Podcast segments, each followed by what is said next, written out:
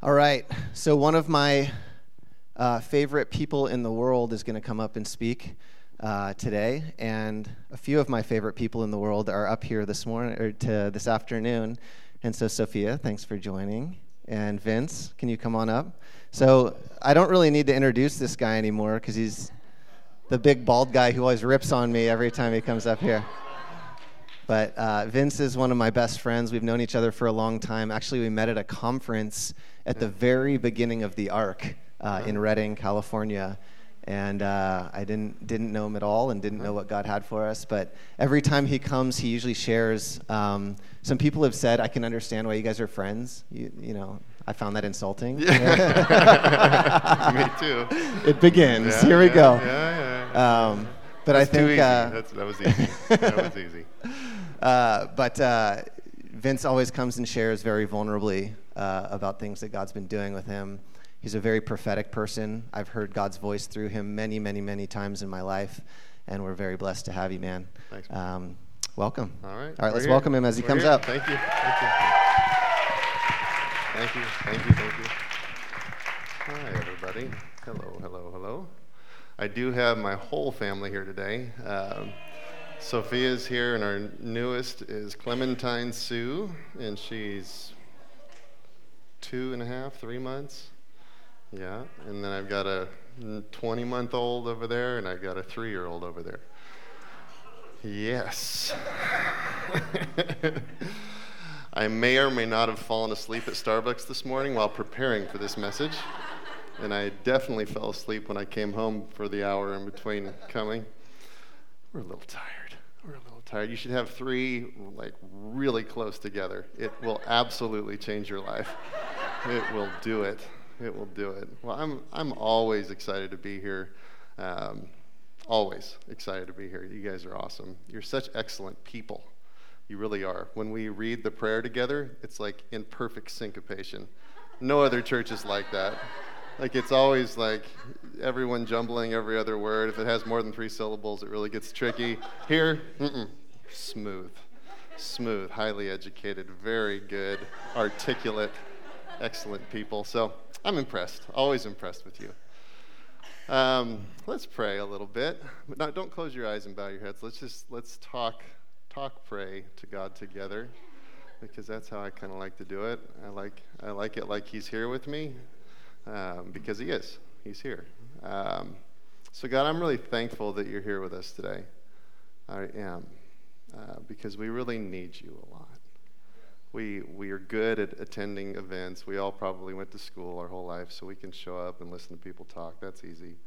But getting our lives changed and accelerated is a different thing. And so that requires you. Not a good speaker, not good singers. It requires you. So we are looking for you today. We want to see you move among us. We want to see you speak to us and hear you speak to us. And we really want to be changed. So now you can close your eyes, and I'll do the same, and I'll just say, me, God, come do it to me. Come and meet me. Come and meet me, because we need you so much.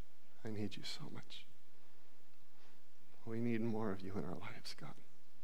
We have heroic ideas for ourselves that require you, not us, to take over our lives.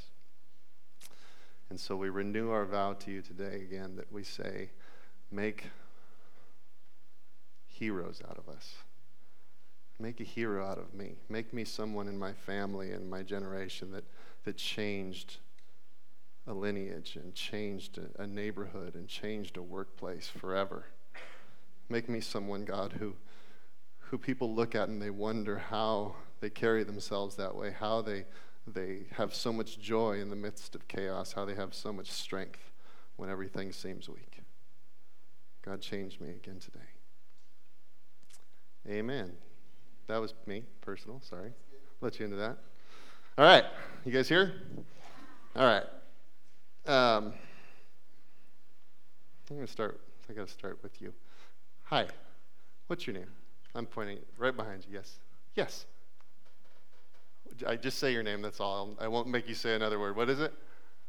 Marcella, thank you. My daughter is 3 years old. She loves Doc McStuffins. Doc McStuffins is a cartoon Once you have children, if they're born any time in the next 5-10 years, you might get the pleasure of hearing Doc McStuffins like every day for about 3 to 4 hours a day. My daughter carries around a doctor's case, and she gives checkups to the whole family probably about 14 to 15 times a day. That includes a shot, includes a little hammer. She'll hit you on the knee or the head or the eye, whatever she wants to work on. There's a little ear thing that she sticks in your eye. She does that. There's a stethoscope, and there is a, What's the paper? The diagnosis. She has the diagnosis. She says diagnosis. And it's a piece of paper. She goes, "Where's my diagnosis?" And she'll run to her room and come back with a piece of paper. And she says, "Daddy, diagnosis. It's okay, don't worry. All right." And so she was Doc McStuffins for Halloween. And she had the full outfit and the glasses and the whole thing. She's into it. She's like joyfully into it. She screamed at me today when I tried to put her down for a nap because I wouldn't let her have her doctor's kit in bed with her for her nap. She does that a lot because she's 3, and it's fun. But she's just overjoyed at this idea of being a doctor. It's the coolest thing I've ever seen because I don't remember that about myself. I don't remember, other than baseball was my thing, but I don't remember like an activity being like, this is what I do, this is it. And it's so pure, and it's just her. And so I'm bringing that up because God highlighted you to me because he feels the same way about you that I feel about my daughter. It's this excitement about these things that are in your heart, and they've been there since you were a little girl. And it was like this dream of becoming or doing this one thing. And it's really special to you, but it's been really quieted over the years because there's just a lot of life that happens to all of us. That's how life works. But when he looks at you, he gets this overwhelming joy because he sees that light that's still inside of you. It may be really quiet right now, but he's overwhelmed because he's promised this thing to you, and he's going to give it to you. And all he requires of you is just to be like that little 3-year-old that says, you know what? I don't care if I don't know how to use the tools right. I'm going to enjoy the pursuit of that dream. And maybe God will allow you to do it to the degree that he put in your heart to do it when you were a little kid. So all I want to say to you today is you're beautiful. God's made you really specifically to do something very specific, so have a lot of courage. Forget about what people say or what you think or what you failed at or whatever life has brought your way that has made you think it may not happen, and just think that there's a huge God that put that thing in your heart, and you're going to go get it. And you're going to go get it. And he's going to bring the support to you, and he's going to bring the courage to you, because that's the biggest part of it. It takes a lot of courage to go where you're dreaming to go. Is that okay? Okay. You don't have to say anything. You're good. All right. God loves us a lot. His idea about us is huge. And I try to say something to this effect every time I come, because I think one of the things that we fall victim to in our culture is being so caught up in the pursuit of the daily tasks or the monthly tasks or the quota for the year that we can get busy enough to where we stop dreaming for ourselves. I was standing at the top when the service started, and he goes, "Aren't they beautiful?" And I can't disagree with him, so I said, "Even Ryan?" It was a question. It wasn't a no. It was like, "Are you sure?" He just went, he moved on. He didn't answer that. It was great. A lot like God, he doesn't always answer our questions. And he goes, "Aren't they beautiful?" And he said, they're so good at looking for my activity. And I saw an example of a person with looking out at a pond, and someone threw a rock, and the rock hits the pond, and it does the wave, the thing, the ripples in the water, and then that person quickly took like a notepad out. I always get these images for you guys. Notepad out and starts and then they're just waiting, looking at the water, and there's nothing happening. It's perfectly still. And he goes, "They're so beautiful. But they're focused so intently on doing it right." And that wasn't a negative thing, but it wasn't a positive thing either. And I know what that means, because I'm that way. I know what that means. It's like I want to execute perfectly in order to achieve the ultimate outcome.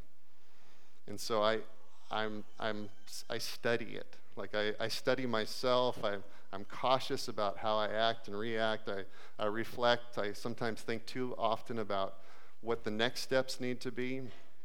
But the crazy thing about God is that it's God, and it's spiritual oftentimes, and it's not always tangible. It's sometimes like in behind the veil of what I'm dealing with, and he looks at us and he goes, they're beautiful.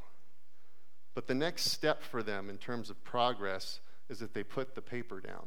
And I said this to you guys last time, I'm saying it again, that they put the notepad down and they stop studying and breathe and be present with me. And the comment was that in order to do the amazing, magical, like really electric God stuff, there has to be time where you actually connect intimately with the amazing, magical, electric God yourself. That has to happen. And the funny thing is, it does happen in the context of group and church. This is part of it. This is 100% part of it. You can't get there without this. But there's another part of it that you can't get there without. And that's the part where you, Vince McCarrie, in the midst of all of my pursuits, responsibilities, and challenges, take the time to stop and pause. And in that stopping and pausing, the difference that I think that God's trying to highlight today is that not just that we stop and pause, but we have our notepad like quick at hand, but we stop and pause and there's no notepad available. We actually go just to be there, not to record something to come back to reality with. And so one of the biggest challenges in like being a sermon preparer or speaker, James says like, hey guys, don't be quick to sign up to speak in church. And like God would always highlight that scripture to me. I'm like, okay, am I not supposed to speak? Like, what are you doing? Like and that's like 20 years later, he's like, just be patient, there's a reason. But if you're always going to the well to get water, and there's an ulterior motive, like I have to bring it back to the group, or I have to report my findings, how sincere is the interaction with the individual? Like when you fall in love with your spouse-to-be, you definitely go back to your friends and go, hey, I met somebody, it was special.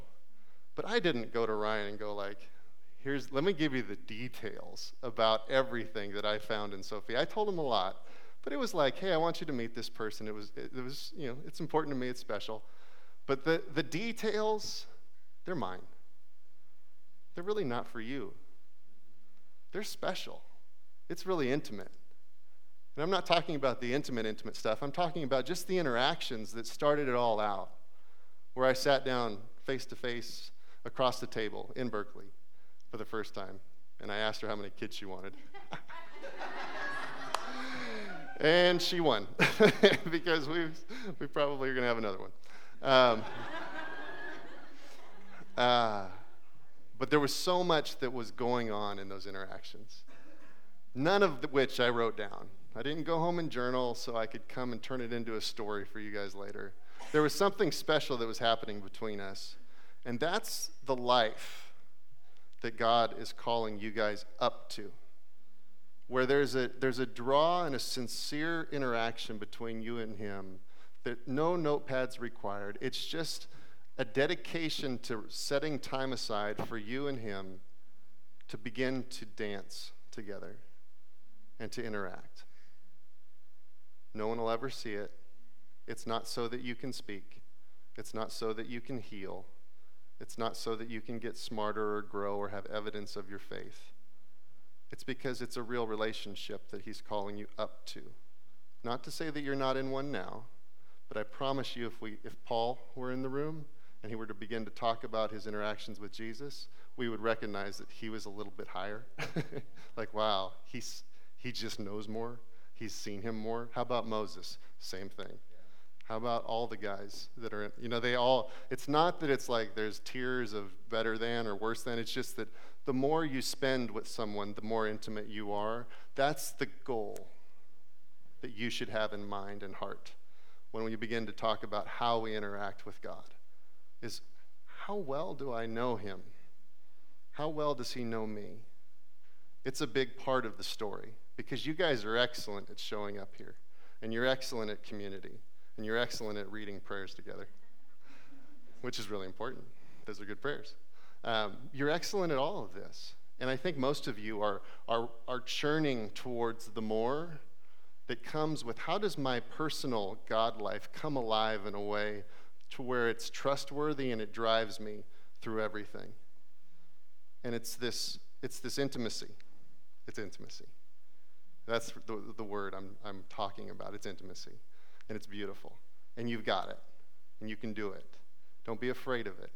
One of the things I was thinking about earlier is that Jesus, before he launches into his full-time ministry, he goes to the wilderness.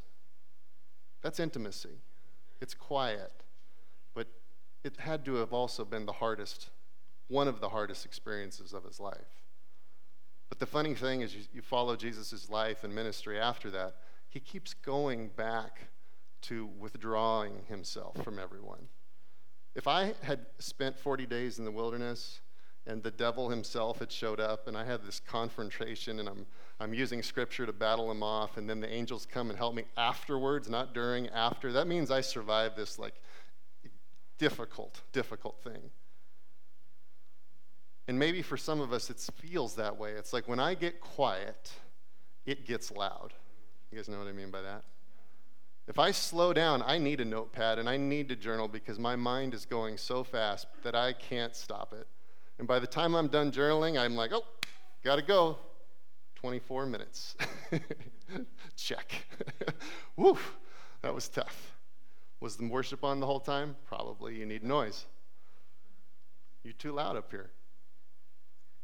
Okay, not a criticism. It's a how peaceful are you? How good are you? Just waiting quietly for him. And I need worship a lot of the times. This was the monster of a week for me. I had so much stress and anxiety coming into this moment. It's very strange. I don't typically function that way. Just work life, 3 children, haven't slept in 3.5 years. It's adding up. It's adding up, I promise. We're tired. We're very tired.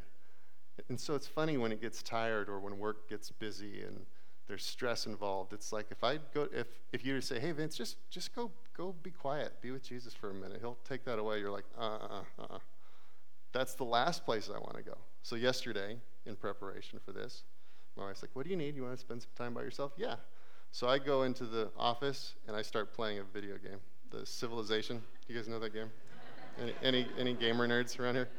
I love that game. I have for like 10 years. That game is like on iteration 6, and it's like this addictive long strategy game that just is a complete and utter waste of time, but I like it.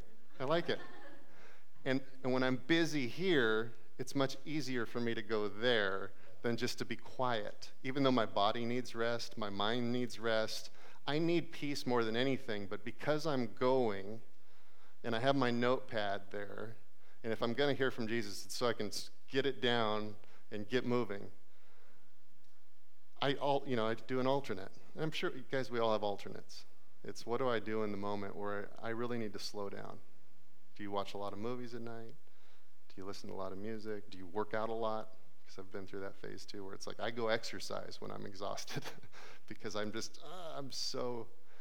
And so God has your interests in mind. He's like, how are you going to elevate your intimacy with me? How are you going to get good at this quieting down thing where you can enjoy that peaceful, beautiful, still lake and see that there's a rock, yes, that was skipping across the water, but the funny thing with that picture is, wouldn't you be interested in who threw the rock? He's focused on that rock skipping across the water. If you have no notepad in mind and you're not studying something, you may take the time to go, hey, good throw. What do you want to do now? It seems too simple, but that's really how it is. That's really what the interactions are like. And the funniest thing about God, I probably spent years taking orders, taking notes. I dreamt of doing the prophetic ministry stuff, so I always wanted to hear his voice. And I eventually would get to where he'd talk to me about people, and it was like, all right. I'd go to church, and I'd go give those people those words, and I'd pray at the altar, and it was like, I'm winning. It's working. It took forever, but I finally got it. It's so cool. And it is cool. It's amazing, and that's good. But fast forward another 15 years, and he was like, you want to talk to me now? Do you want to hang out with me? He wasn't being critical. It was just hey, I'm here. I want to talk to you. And we can do the prophetic ministry stuff. That's cool. But I want us. I really want us. I'm jealous for us. This is him talking to me. I'm jealous for you. And I don't need you to take notes. I have the Holy Spirit that goes with you wherever you go, and he'll fill you up with information and words so you can speak them out. Don't worry about it. Are you okay with just us being together right now? Or is your agenda going to dominate again today? And he's really, I'm saying it and it sounds harsh. He's not harsh. It's not you're good or bad. He's love all the time. But this is my challenge to you guys today as a group. Pick your hopes up that he will bring you into a place of intimacy like he's modeled for us in the Bible. So the models are Moses. The models are the prophets. The models are the disciples. The models are Paul. These heroes of ours, right? Oh, she's rude. She's so rude. Oh, my gosh. It's my wife's fault. She does this. She does this 4 or 5 times a night. So, guys, listen. Be encouraged by what I just said. Don't be criticized. That was not a critical thing. It was a look higher, go higher. He wants you to go higher. Take courage. Turn Civilization 6 off, and spend some time getting there. Get there. You can do it. All right? All right. Okay, that's all I got. That's it. Whew, brutal. All right. Break? Mm-hmm. All right, you're still here. I got to say some more. I want to think about one thing together today. I want to think about Peter again. We talked about Peter a little bit last time. We talked about the interaction he had with Jesus where he says, Jesus, don't say that you're going to die. And Jesus says, get behind me, Satan. You remember that? It was pretty aggressive interaction between those two. I want to think about the moment where Peter denies Jesus 3 times.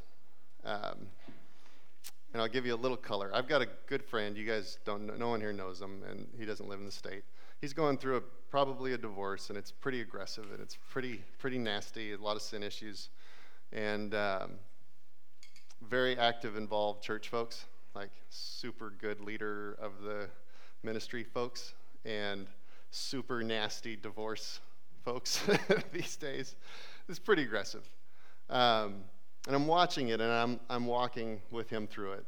I've been through it, so I kind of get it. And it's a very long process, and it's very painful. And I'm watching him walk through it, but I kind of am always kind of thinking as I'm watching this happen, God, you're working, because I'm working with him really closely. And I'm also concerned about her. And I'm like, God, you're so amazing because you come right alongside both sides of this equation, and you're so close to them through this process. That's how he works. He doesn't say one was at fault, therefore I'm working on the other one until just because they deserve it. He doesn't do that. He's 100% all in to all of us all the time. And so he in his mercy and his goodness and his perfect wisdom is able to walk right alongside us as we're making terrible decisions, as we're veering off the tracks in the worst possible ways. The moment we're willing to lean in, he's right there. And I'm watching this with my good friends, and it's just gut-wrenching. It's just gut-wrenching. The amazing thing is God has shown us some things about his future, and so I know where this is going for him. And I don't tell him this, but I'm oh, this is going to be so good. It's so gnarly right now, but it's going to be so good because God is so hyper-focused on his well-being. and he's going to pull him up to a place he never could have gone without having walked through this really deep, difficult trial. But I think about that with my friends, and I also think about Peter, and I'm like, you know what? I just feel like this is who God is. He's the God who comes to utter failures and makes them heroes. This is who he is. This is how he chooses to function. He doesn't find the perfect people. He finds the ones that are utterly broken, have made unfixable errors. And he says, those are the ones I want to build my church on. In fact, I want my heritage and lineage for all eternity to be rooted in people that went through these circumstances. And it's challenging to me because I want to be excellent.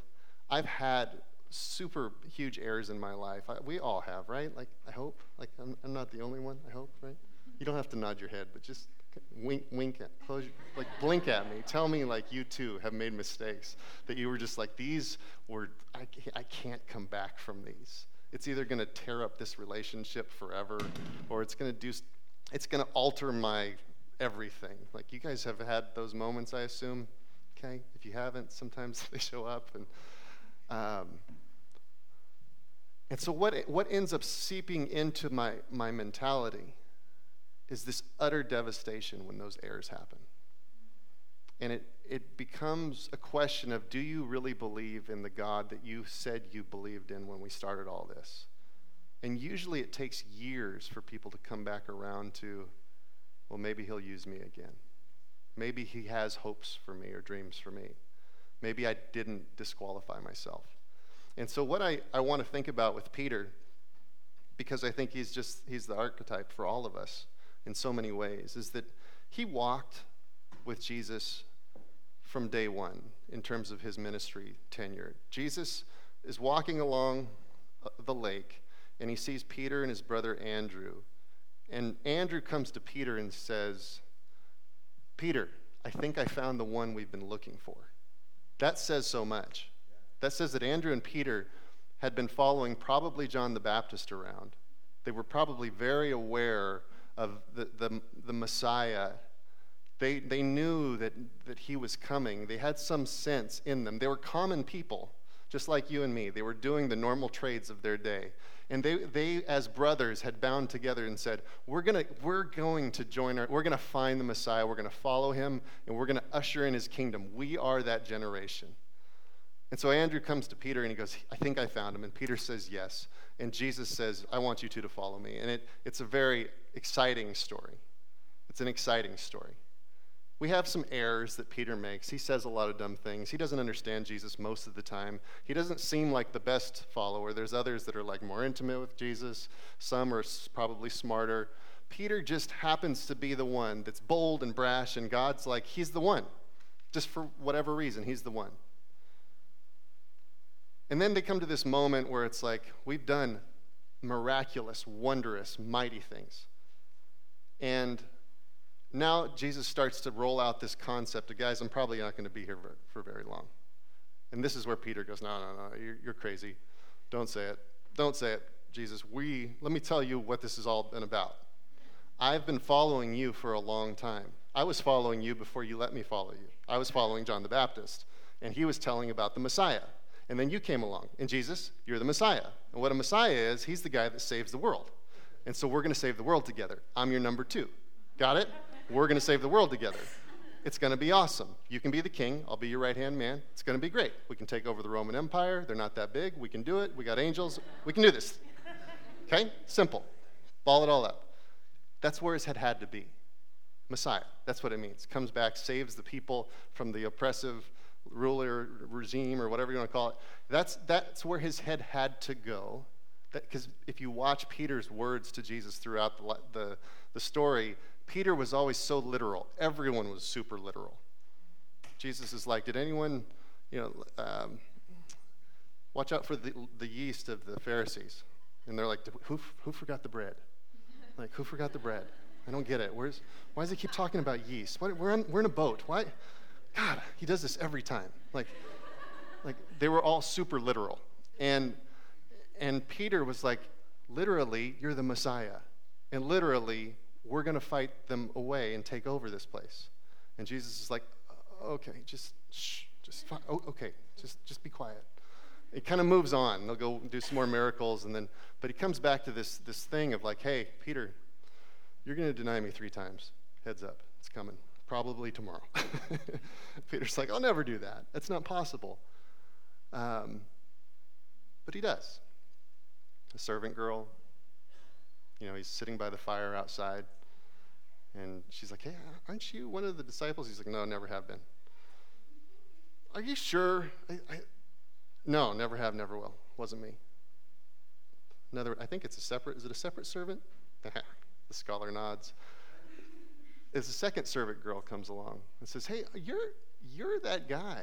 And he's like, no, I swear to you, oath kind of thing. You guys know the Bible's pretty full of these things about don't make an oath. It's like you're going to die if you break it. He makes an oath, like I never have been a follower of Jesus. It's pretty major. It's pretty serious. They're under the law. It's like he just he broke ties formally once and for all forever. And it was heavy. He was following Jesus as Jesus is getting pulled into the crucifixion sequence. And a little girl says, aren't you one of his followers? They're at a campfire. There's probably like 6 people around. There's a lot of activity going on. Do you think he would have fear gripped him? Like, I can't die. I was following him so that we could take over the world.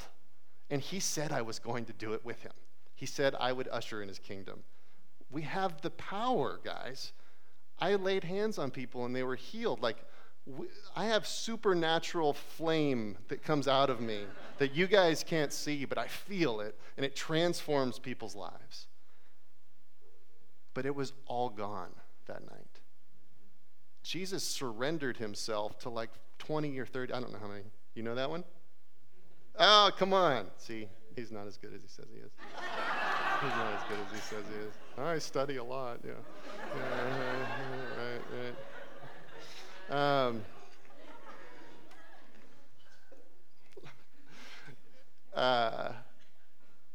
But he was afraid. His dream had been crushed. The guy he thought he knew broke the idea that they had together. Doesn't that sound like a divorce a little bit? The guy he thought, or girl, whatever, they knew broke the dream that they had together. He was justified in and of himself. He was in his space, in his world, and he said, I can't. I'm out. And guys, it wasn't just Peter. It says all the sheep will scatter when the shepherd is struck. Prophecy in Isaiah talking about Jesus. When the shepherd struck, all the sheep were scattered. All of the disciples ran away. All of them said they didn't belong. They weren't associated. We don't know him anymore. Because all of their ideas about him were crushed when he gave his life over. Fast forward, if you read the book of Acts, Peter describing what had happened with Jesus. He's telling the crowd on the day of Pentecost, he's like, guys, let me tell you what just happened. You, Jewish people, put him to death. But it was foretold. It was God's idea that it went down this way. It was a sovereign event. If you pause there, that means that Peter had a revelation because he had an interaction with Jesus. We know that Jesus resurrected from the grave. He comes back and he meets them individually, and he's like, I'm here. Like Thomas, I'm here. Touch me. He talked to them at length. He explained the Old Testament and how he had fulfilled it. And Peter has this moment where he's like, guys, it all had to be this way. He accepted God's words when God said to him, Peter, you're free. You're forgiven. I set you free. He had to experience that for himself. in order to move forward into the dream that God had actually had for him. He'd been preparing him for this all those years, about the kingdom coming through you, you being a leader, the leader maybe, of this new church that's going to form. He didn't use that language, but he was preparing Peter, saying, Peter, there's so much that I'm building into you. You can trust me. I'm trustworthy. You can believe boldly. I am worth believing for. And then Peter was allowed to completely crumble and fail. And then he had to make a decision to get back up and agree with Jesus, that his denial of Jesus was somehow completely washed away. And he had to agree that he was worthy of dedicating the rest of his life from that point forward to Jesus and not fearing that he would do it again, that he would fail again. This is a big mental mountain that Peter had to get over. And this is the same mountain that I think all of us have to get over in different instances. And I feel like what I want for you guys today is I want a renewed excitement about the work that Jesus has done for us. Because in that excitement about Jesus being the thing that allows us to forgive ourselves comes everything. I have huge dreams for us. I'm lumping us all together. We're a family. I have huge dreams for us, like change the world dreams. Like we can do all the cool stuff in the Bible dreams. Like we should expect to see it and do it dreams. But the foundation of our power, our authority, our ability is in this joining together with Jesus in this place of, I believe that nothing I could ever do could disqualify me from the promise you've made for my future. You're that great. Jesus, your sacrifice was that good. And so, guys, it's the basics. It's the basics of the faith. But I want to remind you that that's our heritage. It's who we are. It's people that are fallen and broken and a Savior, a Messiah, who's amazing in his ability to wash it all away. It's all completely gone if we say yes. If we agree, it's that simple. I agree with you, Jesus. I agree that your death allowed all of my failures to be washed. And now I can step forward, and my identity can be what you call me. Peter's the rock. He's the one, the foundation, the cornerstone of the church. It might be the truth of what Peter said when he said he's the Messiah, or it might just be him, or it might be the two combined. Maybe he embodied the truth that God had in mind for him. And Peter can say, I am capable to carry the weight of God's glory and introduce a kingdom to the world that's never seen it before with this kind of power in the hands of the common people like me. And guys, that should be something like where your dreams reside. It should sound something like that. It should sound crazy big. If it's common and normal, don't accept it forever. Just assume it's for now. Where you're at's for now, but there's much bigger and much more that God's calling you into.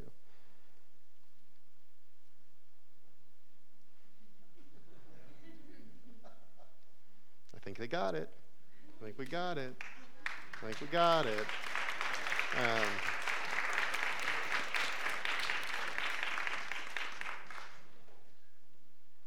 You know, one of the funny things, I really wrestle every time I come to have, like, a 3-point sermon, because that's what this guy does every time, like a machine. He's a beast. He's very good at it. It's so natural for him. I want to encourage you guys, if you don't fit into the mold that is of the house, but you have the heart that's of the house, you better be vocal and you better be present, and you better not shrink, because sometimes if we conform to the nature of a house, we're not bringing ourselves to it. And you feeling like, hey, I just don't do it the way they do, doesn't mean you shouldn't be here. It means you should be yourself, and you should be pure, and you should be motivated to get loud. Because I feel like that when I laid hands on you earlier, I was hugging you, but there's a big old mantle on you, dude. It's really big, and this is a big responsibility. There's a really big ministry thing on you. But it's the fruit of this house embracing the individual identities of who they are the individualism, but of the collective whole. And it takes some radical aggression to say, I am qualified, I'm worthy, I believe, and God speaks to me, and we together can attack this region and really affect it. One of the things that the Lord was saying to me earlier is just that they're so good at being in here, but being in here is like 5% of the whole. He really has huge dreams for you guys outside of these doors. There's a huge anointing coming to this house, but it has a lot to do with the workplace. It has a lot to do with the schools that you guys are in and the people that you touch on the outside.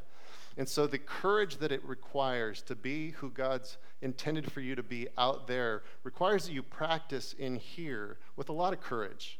You practice getting prayer. You practice praying for each other. You practice confessing your sins. You practice the normal life of like, hey, I'm broken, but I want you to help heal me, and I want to heal you, and I want to be honest all the time, and I want to be vocal, and I want to be loud, and I want to be me, and I want to feel like I can be me and be loved. And I promise you, you can here. It's a very, very, very safe place. And so I just want to encourage you guys. I brought up the sermon thing because I would call me a maturing. I've been around this stuff a lot. I love the Lord, and I'm really sincere, and I've followed him for a very long time. There's always a weight when you come into an environment that wants to tell you how you should be. And it's not because the leaders are doing it. And you guys, it's not that. It's the nature of how we function. It's when you go to your new job and you look around and you go, well, how do they dress? Well, how do they talk to each other? Okay, I can do that too. Like, I'm going to get promoted. Like, we just hired a new guy, and he's like, Vince, do you always dress like that? I'm like, yeah, dude. I'm sorry, I do, and not like this. It's this real estate. It's this. We would do the slacks and this stupid. Yeah, it's the worst. It's the worst. It really is. Yeah, this is recorded. I don't care. It's the worst. It's the worst. I hate it. I really hate it. And I'm like, I was like, don't change the way you're dressed, because he came in with like the business casual, like he would fit in probably where all you guys work. But real estate, we're developers. We interact with people about their properties, and they're old, and I'm young for them, and so that's the dynamic, and it's just an old school industry.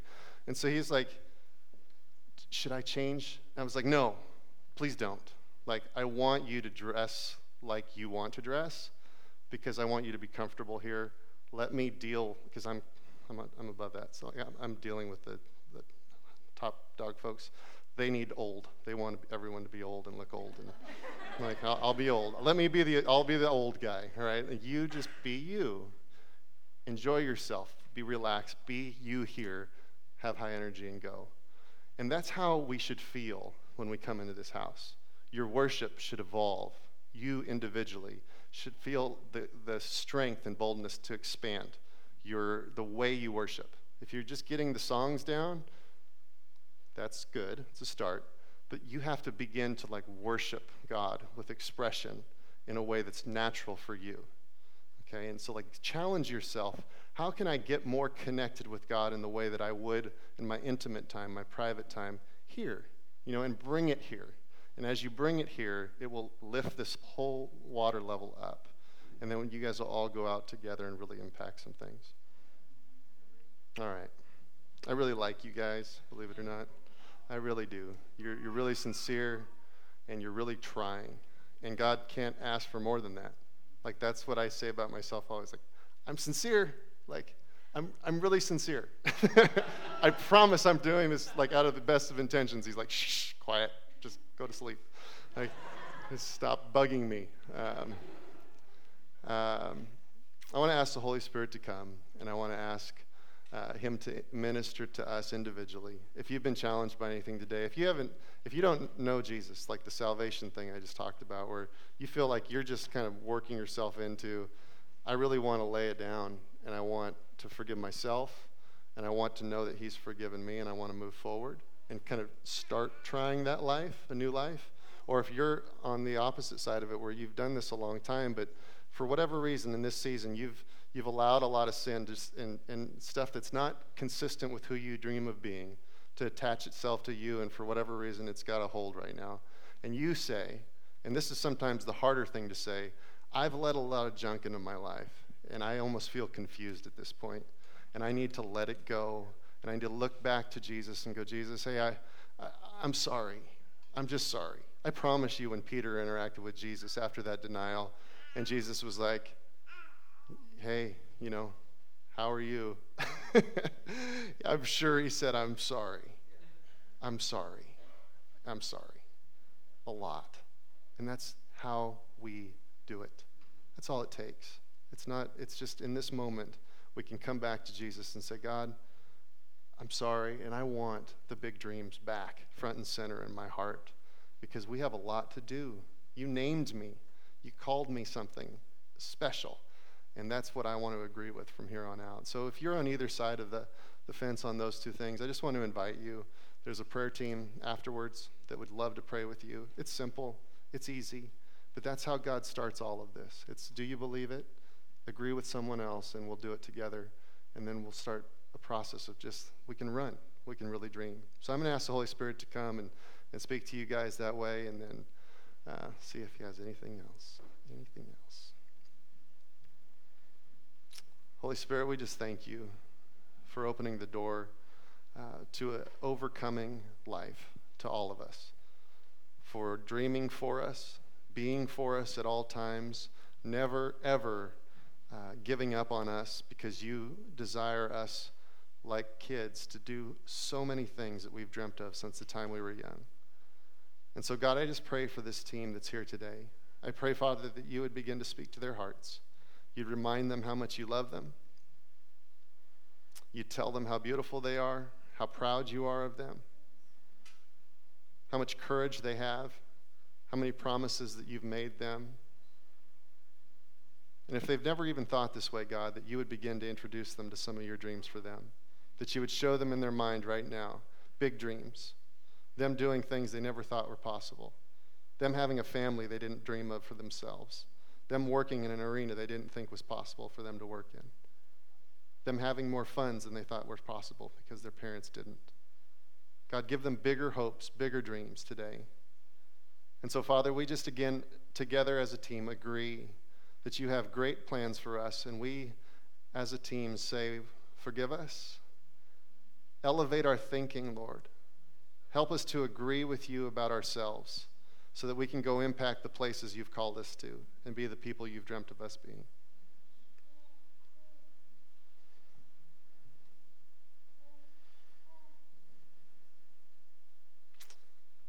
I'm going to invite the guitar guy and whatever music. What's that? Oh, yeah, she does. Come on up. Come on. Yeah. Clementine's going to say her first words to you guys. Hold on. This is Sophia. But while she's doing that, why don't the music folks come on up and the prayer team can kind of get ready? Okay. First thing, it's really cool. Whenever I come here, God speaks really clearly, and he shows me a lot of pictures. So that means his presence is always here, because he doesn't really do that in every church that we go to. So it's really awesome. He's and that's because of you guys, and especially because of Ryan and Suki, and it's just really awesome. But one thing that he showed me during worship, you guys are, who has been here for like 10 years around that time, or 5 years plus? Who has been here? Okay, that's really awesome. You guys have been like contending for a really long time, and it feels like you've been contending through really deep, dark waters for a long time, and you've been contending for more, like, God, we want more, and the sincerity is there of, God, we want revival. You have this whole list of things that you feel like God spoke to you that would happen. And so you've just been pressing. And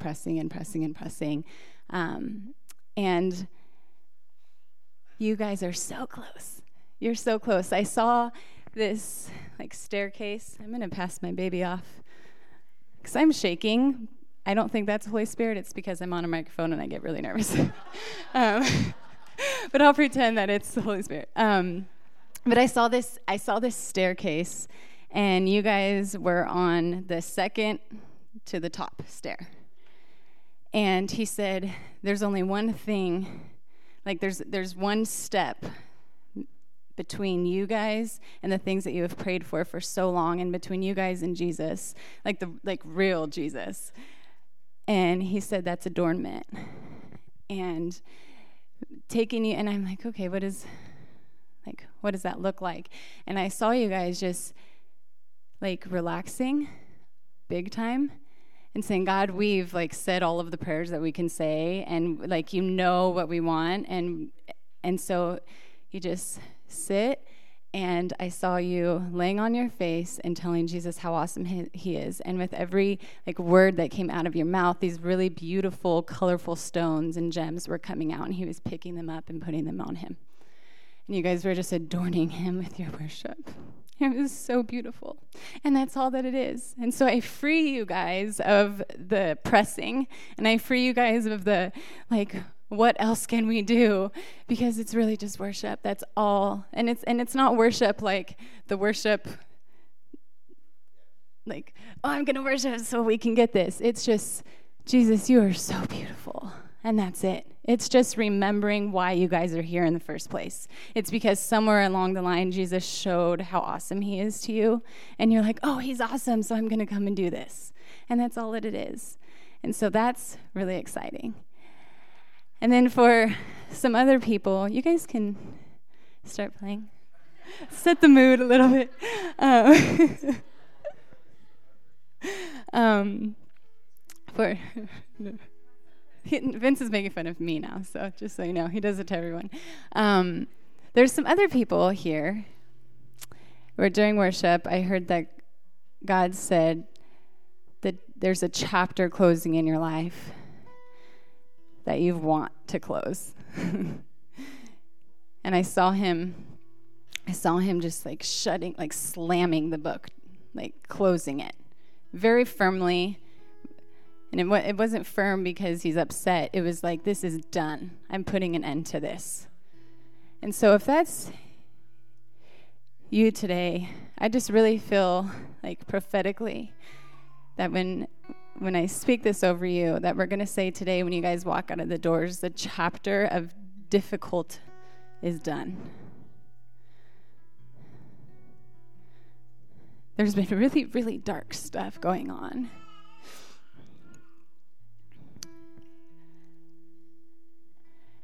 And so if that's you, would you be bold enough to stand and just claim this? Like, claim this for yourself. Like, I'm... And you can probably... You're probably the person who has been to all the altar calls and had all the pastors pray for you and done all of the stuff. But the awesome thing is that God honors all of the stuff that you did. And then he just says, okay, now it's my turn and I'm going to end it. Because he's that awesome, he can just do it. Not that all of the stuff you've done has been in vain. It's all been a part of the process.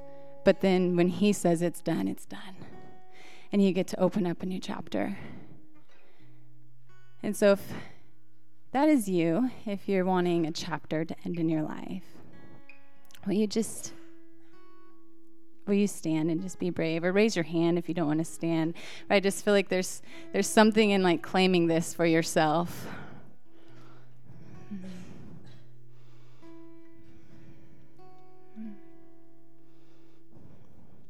You in the black jacket right there. Yeah, you with the ponytail. I'm glad you stood. Because I looked back and I saw you, and God said, something new is going to happen in your life. And he's going to open doors financially in areas that you've been struggling.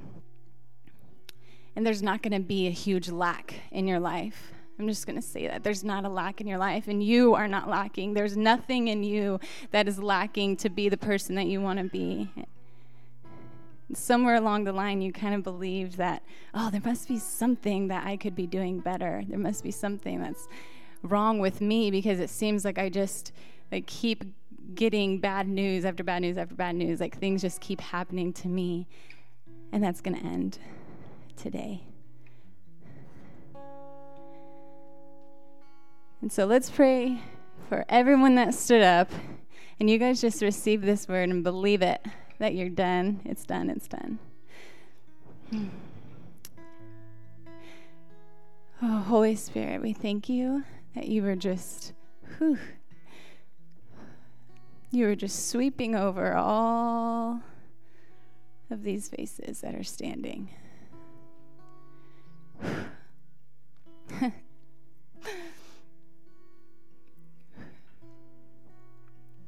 Oh, just take some deep breaths. He's here with his peace.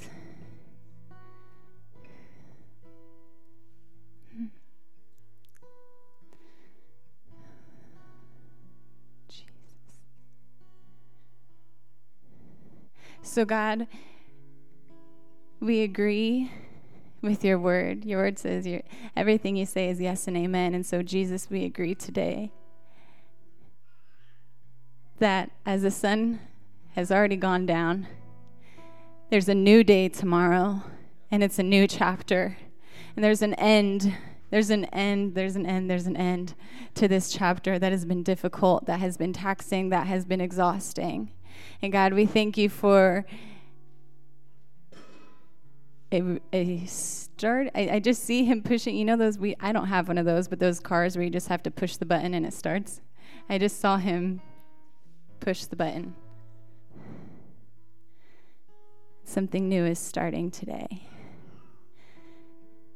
And so, God, I just ask that tonight all of these people will have the best rest that they've had, that you would awaken their dream life, that they would have the best dreams that they've ever had, that the torment in the middle of the night would end, that the constant waking up would end, and that rest would come. Amen. Tomorrow, I want you guys to wake up and before your feet hit the floor, say, it's a new day, it's a new chapter. That's it. It is.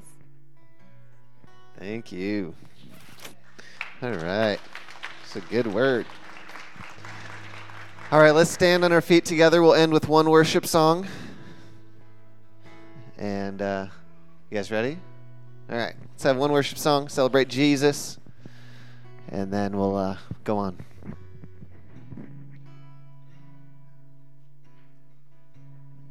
If you'd like prayer, there's a whole crew of people up here that are willing and able to pray for you about anything.